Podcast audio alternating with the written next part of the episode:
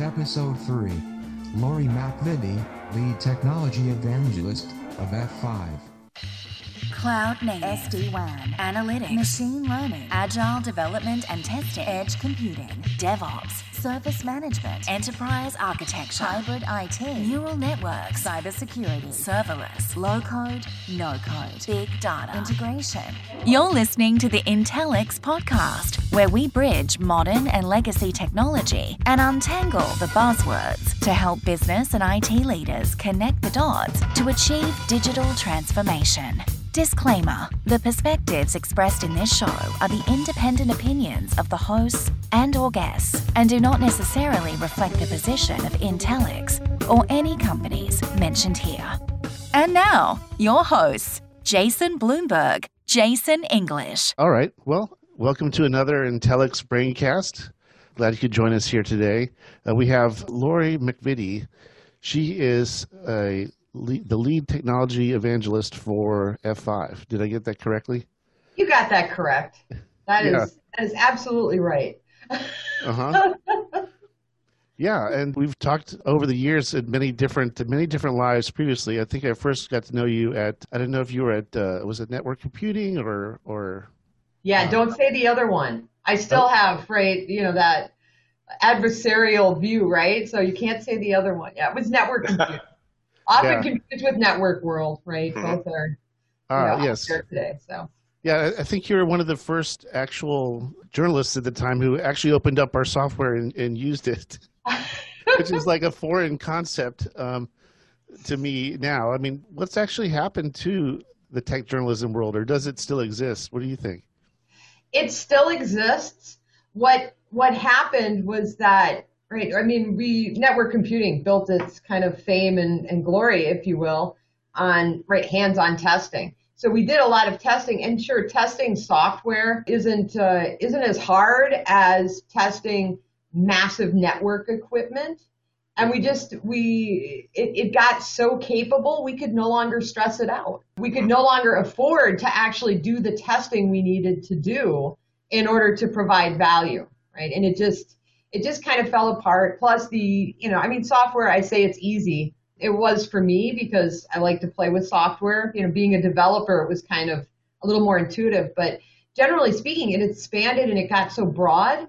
How do you find experts in each technology area that can actually authoritatively, incredibly speak to the quality of, of software, to, you know, does it do its job? It just became, right, overwhelming, I think uh, in general. So that's why we don't see a lot of hands-on testing reviews. And people are kind of like, yeah, stuff's fast enough now. We don't really need to know. that's not the big thing we want to see. Yeah, we, uh, yeah, and the the business model was uh, advertising based, so it just didn't add up, right? You had the advertising revenues, and then you had these expensive testing efforts. And uh, I know it wasn't just your magazine, but I've heard that across the board. All of the magazines that actually did testing just it just didn't make an economic sense at some point. Yeah, yeah, it just it became too capital intense, as it were, and and even the shift to using like cloud didn't make sense in all cases. It didn't provide consistent test results. How do you adjust for? Well, the internet was slower for my test than it was for the other guy's test, so competitively, this is useless, right? It just it became a big hassle and it just wasn't the the return on investment was not there. So now it's more about right? I mean, analyzing the markets, you know, the technology where it fits, giving more advice, right? Being more advisors than it is hands-on testing. Yeah, that's very interesting. So, so what are you focusing on these days? It's kind of interesting to see how it's how it's mm-hmm. changed. I mean, you make the the whole industry has kind of made this leap from one of kind of covering the technology itself to more of an adv- advocacy model. So, what in particular defines what a technology evangelist is today? Wow. I always go back to Guy Kawasaki's definition way back when, when, when we started seeing evangelists, right? It's about selling an idea, right? So I'm, mm-hmm. at least from my perspective, it's been more about promoting, right, the technology ideas, how you can leverage it, what it gives you, how you can use it, how it helps, how it doesn't help, right? What are the pitfalls? What should you look out for? You know, underlying all of that, of course, there's always a, you know, well, here's how F5 plays in this role, right? Or can help, or what it does for that. Sometimes there is no answer. Sometimes I just pontificate about things that are absolutely not really related. But that's good because those things might not seem related now, but you know, in the future they might. I don't know if you pay attention to gaming, so I'm a I'm a oh, gamer. And the big drama in the last month has been Apple and Epic Games. Yeah, it's not yeah. yeah, yeah. Yeah, today is the start of the of season 4 and all of the iOS players are very upset because they can't play because of this. But you know, you can look at it that way and see, okay, kids are upset. But on the back end, what we're talking about is an attempt to break up and disrupt, right, an entire kind of model, right, the payment industry. How do you pay things? How do platforms work? How do ecosystems get built? Who gets the money? How much do you get, right? There's a lot of business model potentially being disrupted in the background from this lawsuit in this gaming industry that could spill over into software because we're all moving to that subscription model, right? To yeah you know, buy this thing, have this subscription. I have a store.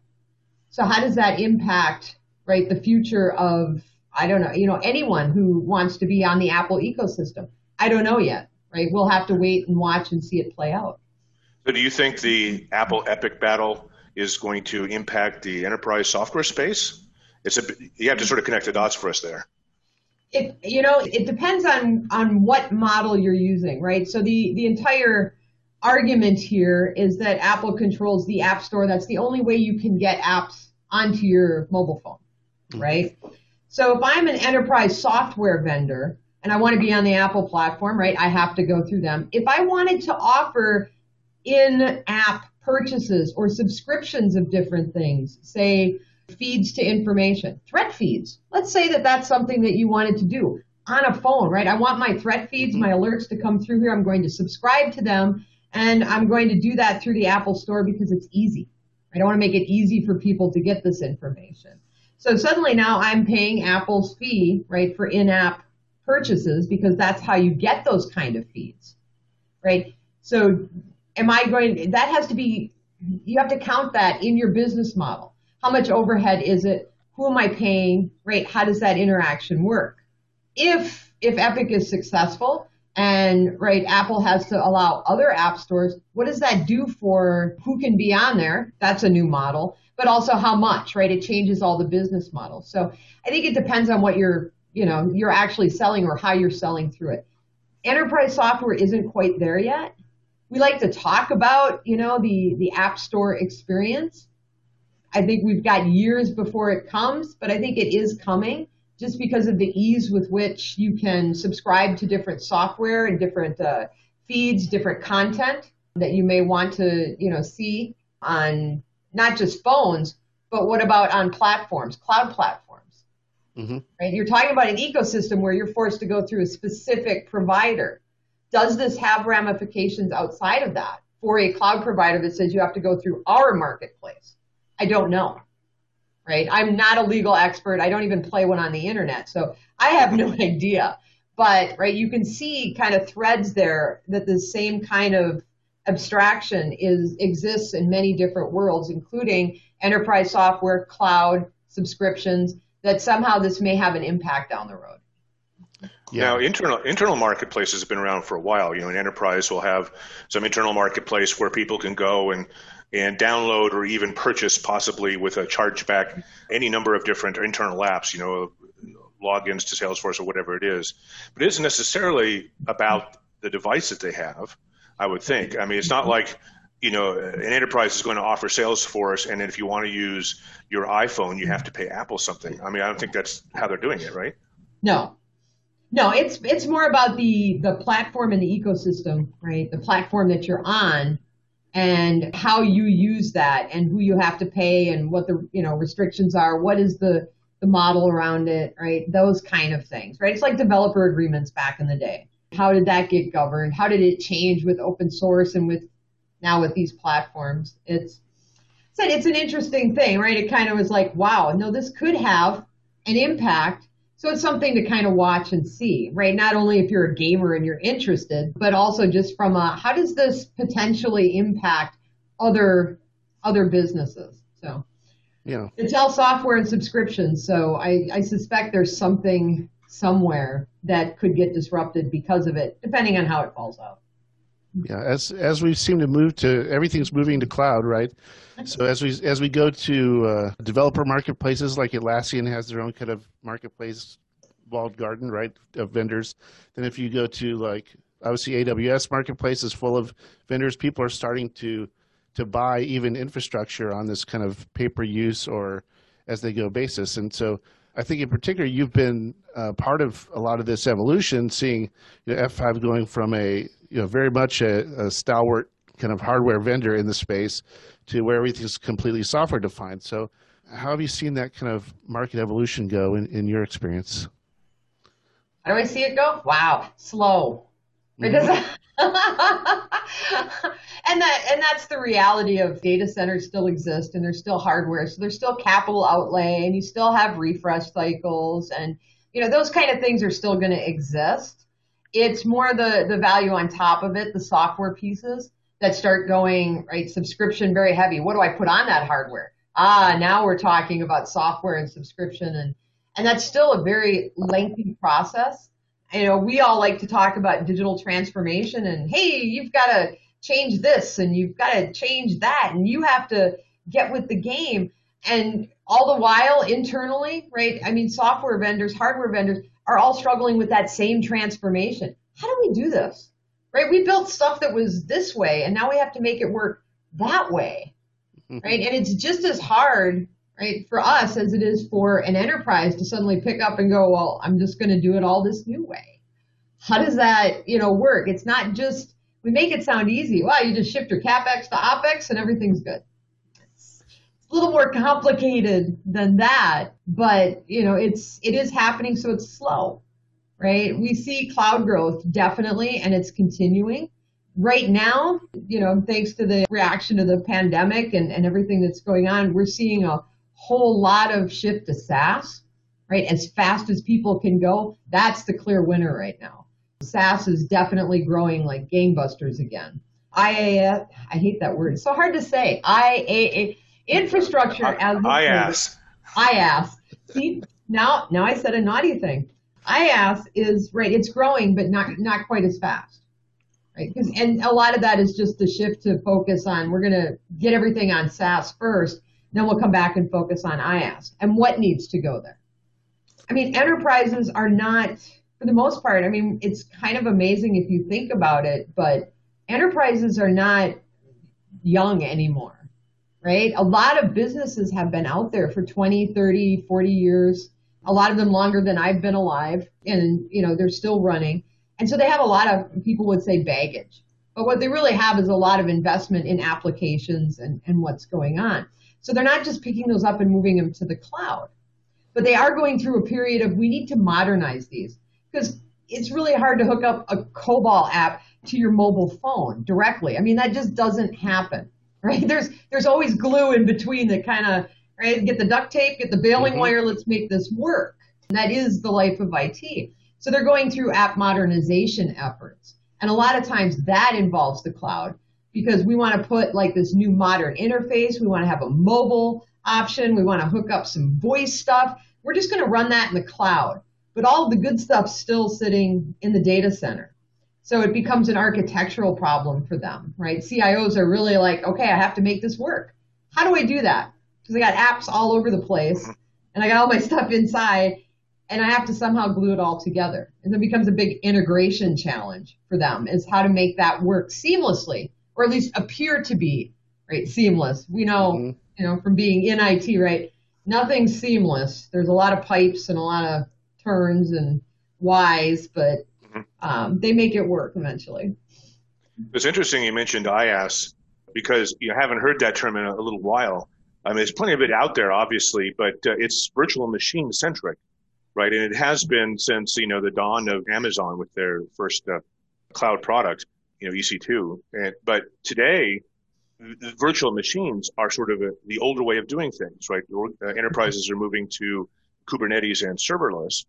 Uh, also in the cloud, although Kubernetes you might also do on-prem as well, but it's a different model, right? Where it's not it's not about virtual machines so much as you know, they're still there, but that's not the point. So, I mean, what are you seeing in terms of the, the evolution of the cloud? Is IaaS going to be going to fade away, or in, in favor of other technologies, or or is it going to is it going to stick around and be the legacy cloud? Legacy cloud. Oh, legacy cloud. There, there, you go. Ah, Did you just come great. up with that? Well, you can put legacy in front of anything. You know, it's just a matter. It's just a matter of time. legacy cloud. I like that. Well, we, I mean, we watched, right? There was I, Kubernetes containers has just like moved faster than just about any right technology we've seen in terms of adoption in the mainstream. It just went like, yeah, let's do it. I, it was, wait, yeah. what? I mean, it's not even mature, right? We're still in like alpha beta or whatever phase that is. And it just got picked up like wildfire. So we watched IaaS, right, kind of migrate from, uh, here's our special version, and that didn't work, right? And then they right. pretty much they've all gone, yeah, we're going to help you manage Kubernetes because Kubernetes is clearly going to win this market. And so suddenly, right, it's all there. So as they're making that easier, I think there are a lot of people that are using cloud and Kubernetes together, right? So IaaS is becoming kind of that platform. But you're right. When I look at industry data, I still see almost half. So like in the mid 40% of companies that are building out apps in Kubernetes or containers are doing it on premises, right? Not necessarily in their own cloud, but sometimes in their own private cloud, but they are keeping it on premises. So there's a good mix. And really, if you look at Kubernetes and you look at just the container model, it just doesn't matter who provides it. I mean, it is, it, it, it actually fulfills the promise that we had. Remember when we talked about cloud bursting? Like right. way back in, with the legacy cloud, right? Oh, you'll just be able to burst out to the cloud when you need capacity. Be a beautiful world, right? Never happened because of the size, right? And the difficulties in actually migrating a live virtual machine from one place to another. Oh, it can be done.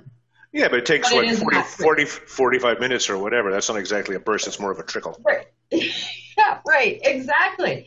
But with containers, that actually becomes like more right. realistic. Like we could do this. Maybe it maybe it takes minutes, but it's way quicker, and we could actually do that. So I mean, that's kind of a, an exciting change because I think that will actually make cloud as appealing or more appealing because it does become a not not just a destination but a hey this is our extra capacity. It is what they promised now because we can do that. We don't see a lot of that yet but right i expect that that will start to become something we can do. The notion of cloud arbitrage right being able mm-hmm. to run where it's most efficient financially right now also becomes more of a reality we talked about wouldn't that be great yeah, that wasn't happening well, either. Right. Well, now it's now it's between Kubernetes flavors, right? Between you know right. G, GKS and OpenShift or whatever it is, and and so the move to the cloud and the move to Kubernetes are not the same thing because, as you say, move to Kubernetes is often a reevaluation of on-premises. Mm-hmm. More private cloud, which is sort of now what is private cloud when you pull when you don't talk about virtual machines, it's on-premises Kubernetes in a co-located or managed data center, and is it really a private cloud anymore? we need a new terminology. That's true. We, should we even call it cloud anymore? It does it matter? Do you need a cloud if you have, you know, container clusters and you're basically getting the same elasticity and right economy of scale that cloud promised you and you do it in containers? I don't know. Maybe yeah, not. and then we add edge computing to the mix. Now we can put Kubernetes at the edge and and we have the you know, edge data centers, and uh, that's part of the 5G rollout. So that's going to be e- exploding even more in the next few years. And where does that leave the cloud? I mean, is that all the cloud, or are we do we want to differentiate between the cloud and the edge? I don't, I don't know if there is an answer. Interested in your take. Or serverless. I mean, what about that too? It's like, where does it end? I mean, as far as being able to, to burst these workloads, they're not generic anymore, right? So how do you how do you decide what to do? From yeah. Here? So what's your take on edge computing? I know F5 you'd think F5 would have an edge computing story, so I'm interested. yes, we we have quite a bit of of edge going on, right, internally. So I sit in the office of the CTO. So edge is something we we generally uh, talk about at least once a week with someone internally about projects that are going on, what we're looking at, right? We we recently released basically a, a SmartNIC with with fun- big IP functionality right on it. Because at the edge, you are you are resource constrained, right? You don't have a lot of hardware, right? This could be like at the local gas station in a closet, right? That could be edge for them if they're part of a franchise, right? This is your edge. So how you can't just pick up a big piece of hardware and put it in there. It's not how things are going to get done. Hence Kubernetes, right, appeal because it's small, it's easy to deploy, remotely manageable. This is exciting. And you know, we look at that for software pieces, of course, because we have a lot of software that can can run in that kind of format, but also at right, what are different hardware formats that might actually be amenable or that work, right? So a smart NIC, uh, basically, I mean, you can. It's incredible how much power is on a NIC today when you look at the actual CPU and the the server piece that goes on them that's mm-hmm. coming out. It's it's incredible. I mean, it is a server on a NIC. You're like, here it is, right there. You know, it's like looking at an Arduino, right? There it is.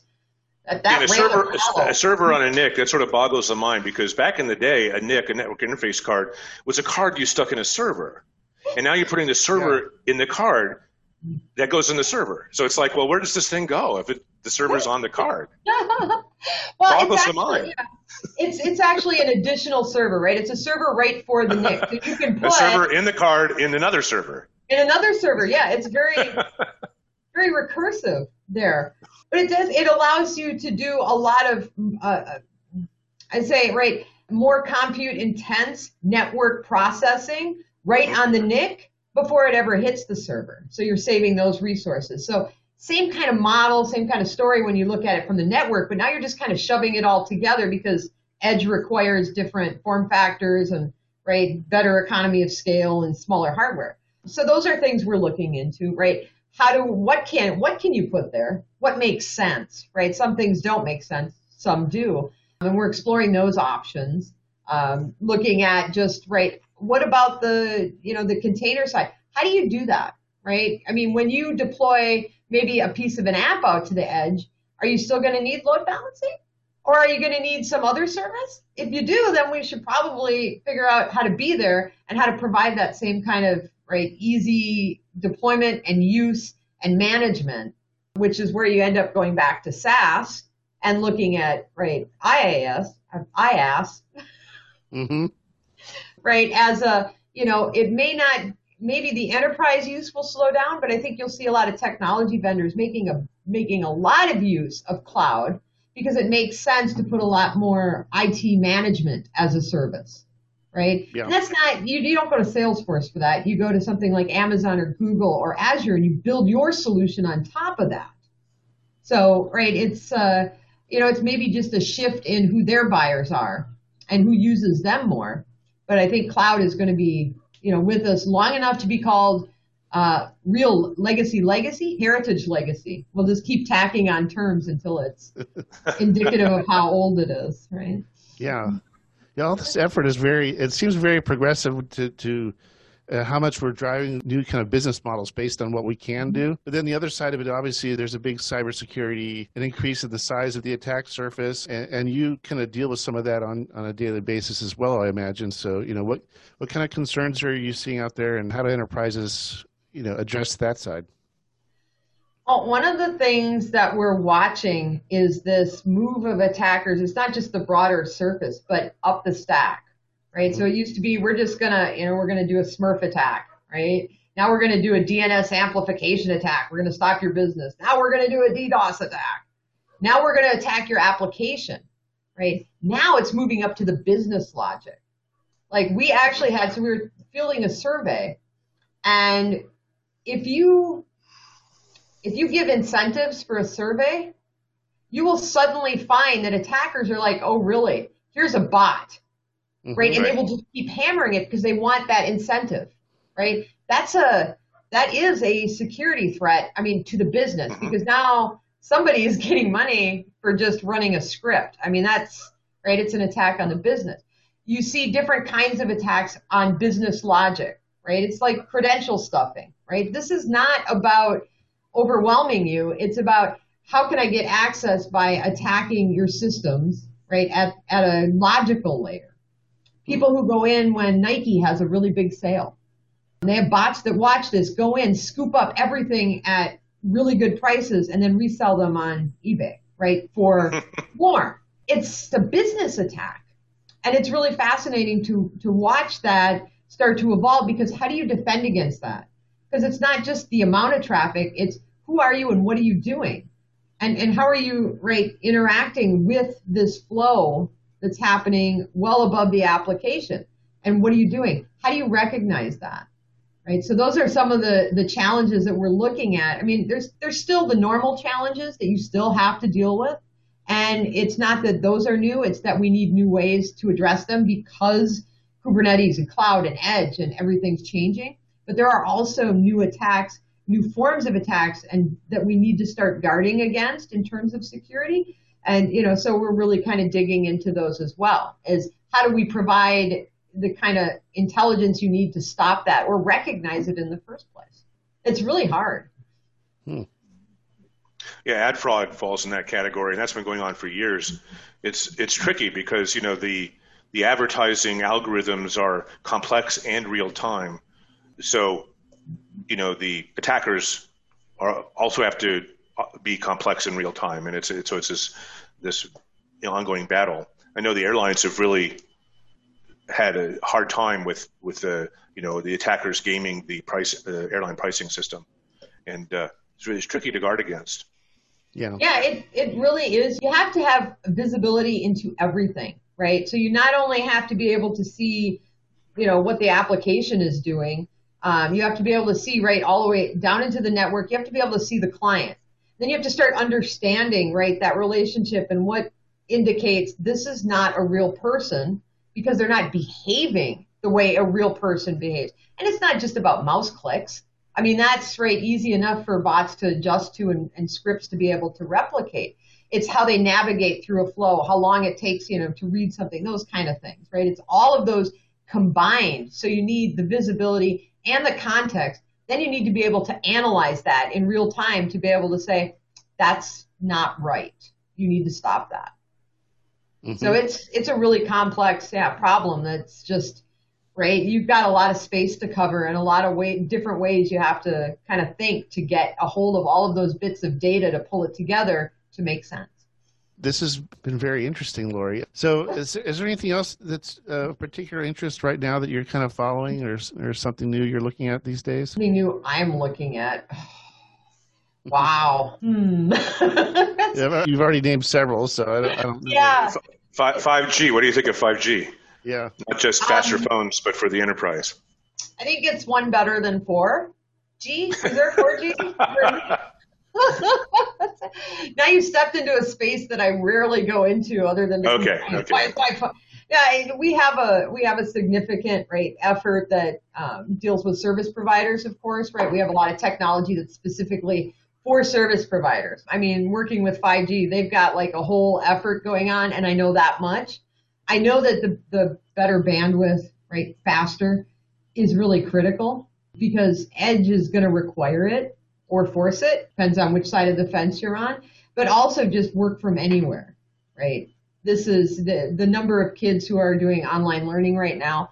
You know, we don't know how long that kind of a model is going to last, how much of this is, is significantly permanent. You know, everybody likes to say, well, this is the new normal. I'm like, what is this?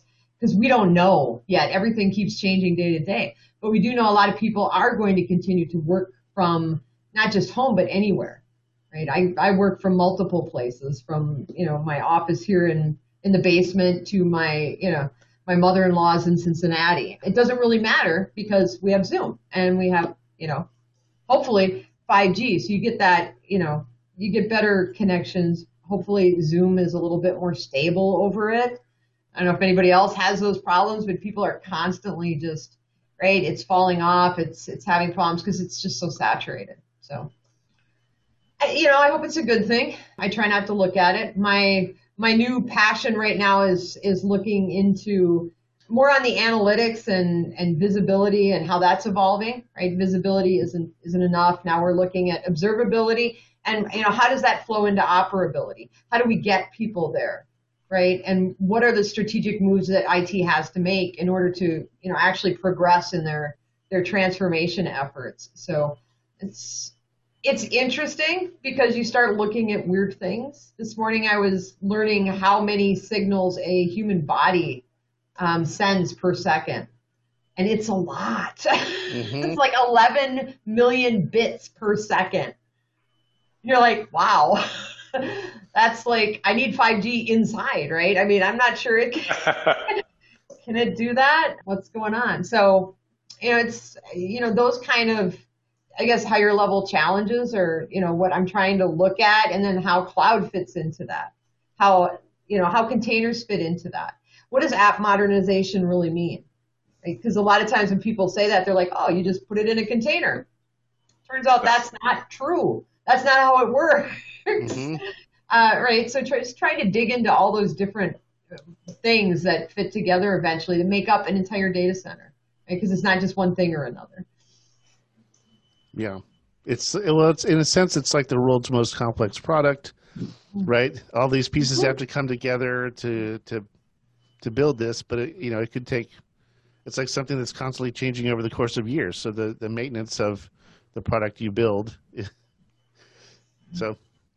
Yeah, I, I hadn't thought about it that way before. But you're right. Yeah, I mean, it's because everyone is unique too, right? If it wasn't, we'd all just be on SaaS everywhere. Everything would be SaaS, but we're not because it's such a unique bunch of systems that have been built and put together that it is kind of it's a product. Wow, I like that angle. Cool. Well, this has been really great, Lori. So thanks so much for being on our show. Is there any place I should direct our listeners to go for some more information about or something interesting to send them to right now? that's, always free such plug. a bonus question. well, you get a free plug. So what do you want to plug? Yeah. Um, oh, my! I'm just gonna plug f5.com. That's you know that's the best I it's, e- it's easy. It's easy to spell, right? F and then easy to spell. Easy to remember. It's just great. F5.com. I and the rest of the Octo team blog out there, so we kind of give a view of right how we see things coming in the future. What's new? What you're going to need to look for, what we see as you know everything evolving, and then of course, right, everybody else is is writing about. I mean, stuff that helps you right now. Um, so right, there's a good mix of content out there that has some you know interesting things, plus uh, you know glitzy things, and our our annual research is out there that I help drive. So I always like plugging that. State of App Services, you know. Mm-hmm. We'll put a link to that definitely. So very good. Well, thank great. you. Yeah, thank you very much. It's been great catching up. Yeah. It's been great catching up. Thank you. Thanks. Okay, I'll stop recording now. Thank you for listening to the Intellyx podcast. If you have any questions or ideas for future episodes, feel free to drop us an email at pr at intellyx.com. Until next time, keep on transforming.